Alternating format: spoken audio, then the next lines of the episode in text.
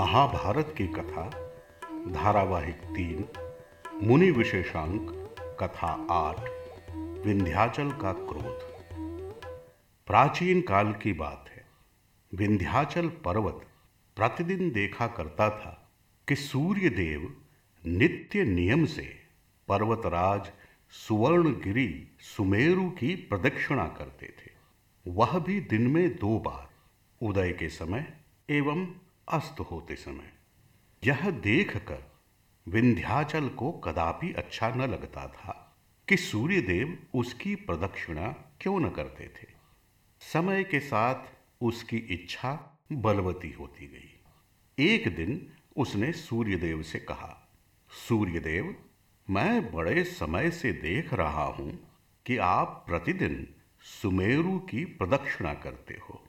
यह बात तो ठीक है। किंतु आप मेरी प्रदक्षिणा क्यों नहीं करते? क्या मुझमें कोई कमी है? सूर्यदेव ने कहा, विंध्यराज, आप में कोई कमी नहीं है। आपकी महानता तो विश्व प्रसिद्ध है। किंतु मैं स्वयं अपनी इच्छा से ऐसा नहीं करता। यह तो जगत के रचनाकार की इच्छा है। उनकी इस इच्छा के अनुसार ही यह मेरा कार्य संपन्न होता है। विंध्याचल ने कहा मैं यह कुछ नहीं सुनना चाहता। यह तो कोई बात न हुई। आपका यह आचरण निष्पक्ष नहीं है। मेरी इच्छा है कि आप मेरी भी प्रदक्षिणा कीजिए, सूर्यदेव ने पुनः कहा। हे पर्वतराज, असल में इस जगत की रचना जिसने की है, उन्होंने ही मेरे लिए यह मार्ग निर्दिष्ट कर दिया है। उनकी आज्ञा के बिना मेरे लिए कोई अन्य कार्य संभव न होगा। सूर्य के इस प्रकार कहने से विंध्याचल अत्यधिक कुपित हो गया। उसने कहा, इस बात से मुझे कोई अंतर नहीं पड़ता कि किसका आदेश है। आपको मेरी प्रदक्षिणा करनी ही होगी। यदि आपने ऐसा ना किया तो इसका परिणाम अच्छा न होगा। सूर्य देव ने विनीत स्वर में कहा, पर्वतराज आप कुपित न हो। यदि यह मेरे वश में होता तो अवश्य कर देता। मुझे इस हेतु क्षमा करें। विंध्याचल ने सुना तो उसे यह बड़ा अपमान प्रतीत हुआ। तब उसने विचार किया कि वह सूर्य और चंद्रमा के मार्ग को अवरुद्ध कर देगा। ऐसा विचार कर उसने बढ़ना प्रारंभ कर दिया। कुछ ही समय में उसका आकार बढ़ने लगा। यह देखकर सभी देवतागण चिंतित हो गए। वे सभी मिलकर विंध्याचल के पास गए और उनसे बोले, पर्वतराज, आप क्यों कुपित हैं? क्या हुआ? हमें बताएँ। हम कोई न कोई समाधान अवश्य ढूंढ लेंगे। विंध्याचल ने कहा, सूर्य मेरी परिक्रमा नहीं करते। उनसे कहिए कि वे मेरी प्रदक्षिणा भी करें। अन्यथा मैं उनके मार्ग को अवरुद्ध कर दूँगा। यह मेरी प्रतिज्ञा है। देवतागण चिंतित हो गए और बोले, किंतु इस प्रकार आपकी प्रदक्षिणा करवाना हमारे अधिकार क्षेत्र में नहीं है, विंध्याचल ने क्रोधित होकर कहा। इसका समाधान आपको ढूंढना होगा। मेरी प्रतिज्ञा तो अटल है। तब देवताओं ने विंध्याचल को नाना प्रकार से समझाने और मनाने के प्रयास किए, किंतु विंध्याचल न माना। कोई चारा न पाकर देवतागण, परम तपस्वी और धर्मात्माओं के श्रेष्ठ अगस्त्य मुनि जी के पास गए।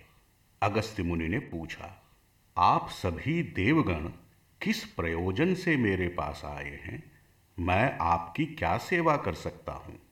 देवगण बोले, प्रणाम मुनिश्रेष्ठ, हम सभी एक गहरी चिंता में आ गिरे हैं। अब आप ही हमारी सहायता कर सकते हैं। अगस्त्य मुनि ने कहा, ऐसी क्या बात हो गई कि आपको मेरे पास आने की आवश्यकता हो गई? आप बताएँ, जो भी संभव होगा, मैं अवश्य करूँगा। अगस्त जी की स्वीकृति से देवतागण प्रसन्न हो गए और बोले, मुनिवर क्रोध के वशीभूत विंध्याचल ने बढ़ना प्रारंभ कर दिया है। उसकी योजना है कि वह सूर्य, चंद्रमा और नक्षत्रों के मार्ग को अवरुद्ध कर दे। ऐसा हो गया तो अनर्थ हो जाएगा। हम सभी ने उससे विनती की और नाना प्रकार से समझाने का प्रयास किया, किंतु वह मानने को तैयार ही नहीं है। अब आपके सिवा उन्हें रोकने का कार्य कोई नहीं कर सकता। अतः हम सभी आपसे विनम्र विनती करते हैं कि आप उसे रोकने की कृपा करें। अगस्त जी बोले अच्छा ये बात है तो ठीक है। मैं कोई न कोई उपाय अवश्य ढूंढ लूँगा। आप लोग निश्चिंत होकर अपने स्थान को लौट जाएँ। आपकी चिंता कुछ समय में ही दूर हो जाएगी। मुनि अगस्त्य जी से आश्वासन पाकर देवतागण प्रसन्न होकर अपने अपने स्थान को लौट गए। उन्हें विश्वास हो गया कि मुनिवर अवश्य ही उनका कार्य संपन्न कर देंगे। उधर अगस्त मुनि अपनी पत्नी के साथ विंध्याचल के पास गए और बोले, पर्वतराज, मैं किसी कार्य से दक्षिण की ओर जा रहा हूँ। अतः आपसे विनती है कि मुझे उधर जाने के लिए मार्ग प्रदान करें। विंध्याचल ने विनम्र होकर कहा, अवश्य मुनिवर, आपकी आज्ञा शिरोधार्य है।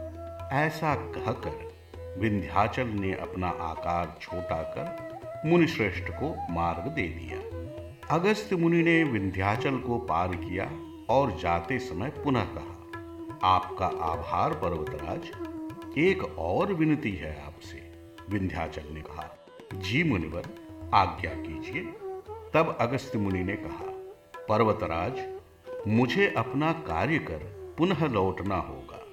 जब तक मैं उधर से ना लौटूं, आप मेरी प्रतीक्षा करें।